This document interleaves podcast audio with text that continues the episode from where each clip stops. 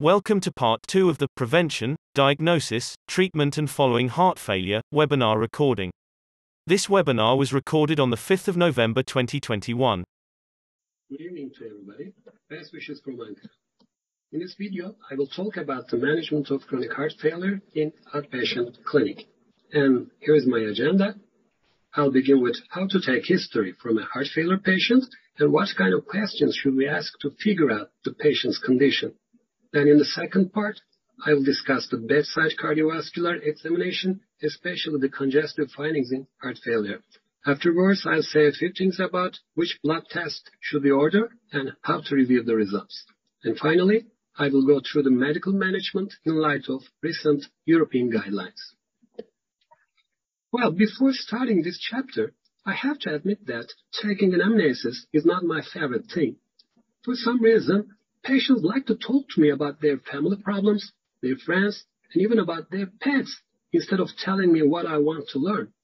So if you don't have unlimited time, please take the control of the conversation and kindly ask just to answer your questions. So here I give you two crucial questions to ask. Firstly, we should learn if your patients have new onset symptoms like angina or palpitation and if there's any progression in previous symptoms like worsening of dyspnea. If the answer is no to both questions, it is very likely that patient is in stable condition. But if the patient is describing, let's say, new onset chest pain, this might be suggestive for coronary ischemia, or if the patient complains of palpitation, this might be sign of an arrhythmia. On the other hand, progression of shortness of breath may tell you something about the worsening of heart failure. And the second question is a straight one. Can you lie flat? If the answer is no, the patient must have orthopnea. In this condition, patients cannot sleep without a couple of pillows under their head. It's a serious symptom suggesting decompensated left heart failure. Sometimes they can lie flat at first, but wake up with a feeling of suffocation after a few hours. This is paroxysmal nocturnal dyspnea and it's also a sign of advanced heart failure. So at the end of these questions, we should come to a point that we can roughly figure out how sick the patient is. Of course, we need to confirm these findings, these symptoms with more objective data, and that's why we do physical examination. When we are at the bedside, the first thing to do is to check the vitals like blood pressure and the pulse rate. The blood pressure target in heart failure patient is less than 130 over 80. So please don't let your patient's blood pressure stay over this value. Remember that high blood pressure contributes to the progression of left ventricular dysfunction. And these are the first line antihypertensive drugs. But if patient's blood pressure is still high under this treatment, you may safely add amlodipine as a second line drug. On the other hand, verapamil and diltiazem are contraindicated since they depress left ventricular contraction. When it comes to heart rate, we should not neglect the pulse check. If the pulse is not regular, it could be a sign of arrhythmia, like atrial fibrillation, and we need to take an ECG in such patients. Perhaps the most productive or satisfying part of the physical examination is evaluation of the fluid retention or congestion. You know, when heart fails to pump, the blood backs up in the body. There are four regions of interest why we are looking for the evidence of congestion. These places are the neck, the back, abdomen, and the leg. I know it rhymes like a poem. The neck, the leg, the back.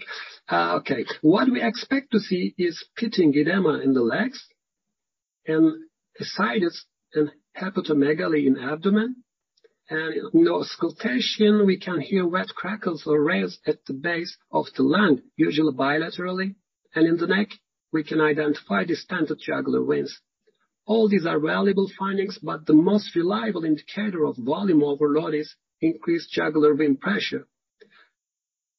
This is a very nice illustration. Here is the right atrium. As a continuum, you see the superior vena cava, and then comes the internal jugular vein. So if something happens in the right atrium, we expect it to reflect backwards into the internal jugular vein. For instance, in heart failure, right atrium is overloaded and consequently, there will be an increase in jugular pressure. So by measuring the jugular vein pressure, we can figure out if there is a fluid retention or volume overload. And so let's see how we non-invasively measure internal jugular vein pressure at the bedside. This is our patient. Firstly, we need to adjust the examination table to a 45 degree angle, otherwise the result will mislead us. Then we find the sternal angle of Louis and draw a horizontal line here. Later on, we should identify the highest level of internal jugular vein pulsation. And after measuring the distance between two lines, and you see how to measure it by using ruler, and if it is greater than 3 centimeters, it means that the jugular pressure is increased, which indicates volume overload. And now time has come for a question.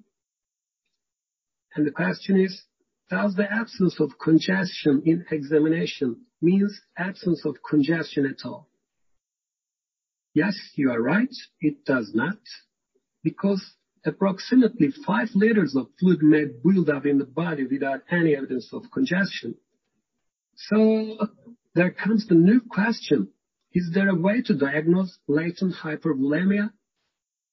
I think the answer will be much easier than you think. Actually, the only finding at the very early stage of fluid retention is sudden weight gain, and that's why we are asking our heart failure patients to monitor their weights regularly and report us if they gain 5 pounds or more in a couple of days. Now, let's talk about the laboratory assessment. This is the list of blood tests we should order in a follow-up visit, and regular monitoring of renal function is necessary for dose adjustment of heart failure drugs, including ACE inhibitors, diuretics, and aldosterone antagonists. Electrolytes abnormalities are common in heart failure, and one of the most seen one is the hyponatremia. In heart failure, hyponatremia is mostly due to hypervolemia. It is dilutional, which means that the reason is not sodium depletion, but water retention. So fluid restriction of 1 to 2 liters per day and use of loop diuretics are recommended treatments. There is a very common mistake as to stop all diuretics when facing with any kind of hyponatremia. Please don't stop loop diuretics, because loop diuretics remove more water than sodium. That's what we want in dilutional hyponatremia. However, you can or you should stop thiazide diuretics since they excrete more sodium than water. Another problem is hypokalemia, and these are the measures to be taken: increasing the dietary intake of potassium, stopping thiazides, initiating aldosterone antagonists, since they spare potassium. And please don't initiate potassium supplements until the other measures have been failed, and when the potassium level is not less than 3.5. One of the most neglected blood tests is ferritin level and transferrin saturation. And these guidelines recommend us to monitor anemia and iron deficiency, because correction with intravenous carboxymaltose improves symptoms and reduces hospitalization due to heart failure. Okay, so how about the BNP or NT-proBNP? As you know, it's a very valuable biomarker in the diagnosis of heart failure. However, it does not help us to adjust our treatment strategy, so it is not recommended as a regular follow-up test. And when it comes to treatment of heart failure, European guidelines used to recommend three evidence-based medications to reduce mortality.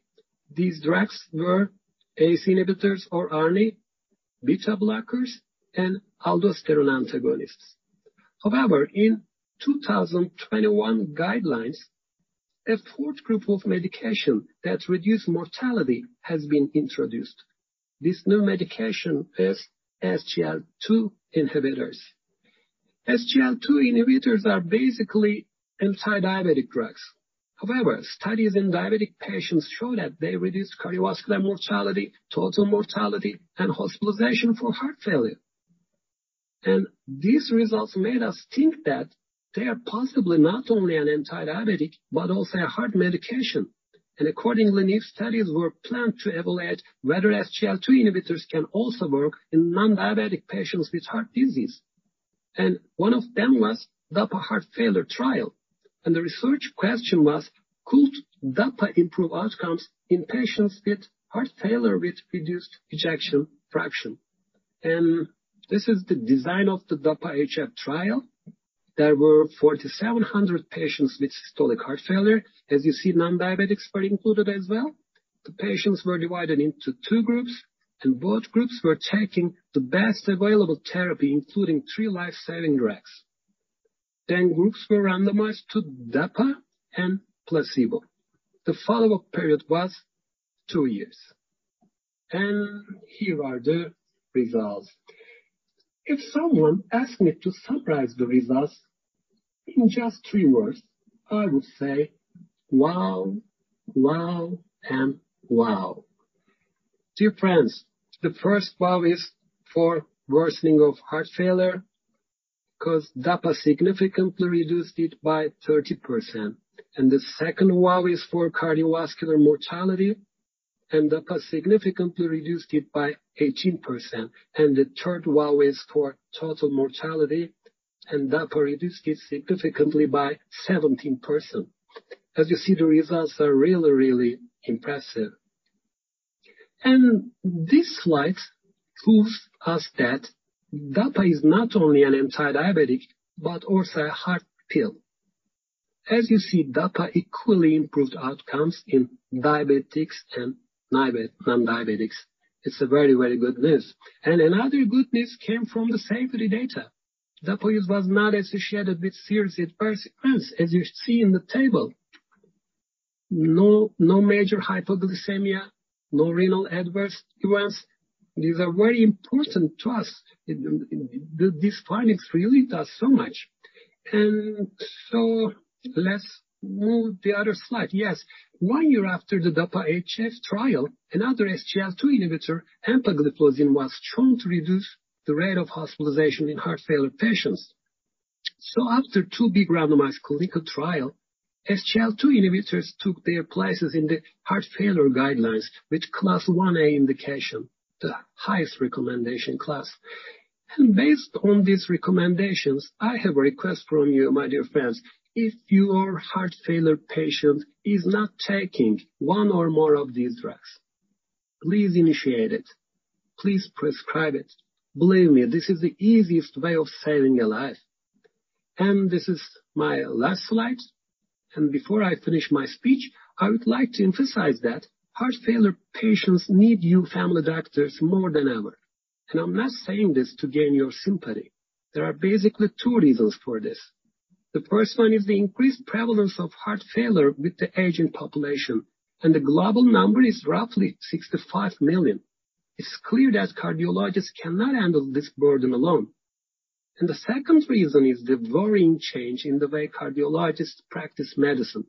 With the development of interventional cardiology, cardiologists began to think and act more like a surgeon than an internist. They have lots of interventions to do, and all they want to do is more interventions. So you may say, what's wrong with it? They are saving lives. Well, actually, I'm okay with interventions. Indeed, I do interventions as well. However, while happily living in the cath lab, they are getting more and more reluctant to manage chronic diseases like heart failure. Believe me, my fellows and residents consider follow-up of chronic heart failure patients a kind of waste of time. It's so sad.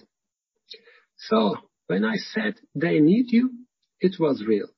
Thank you very much.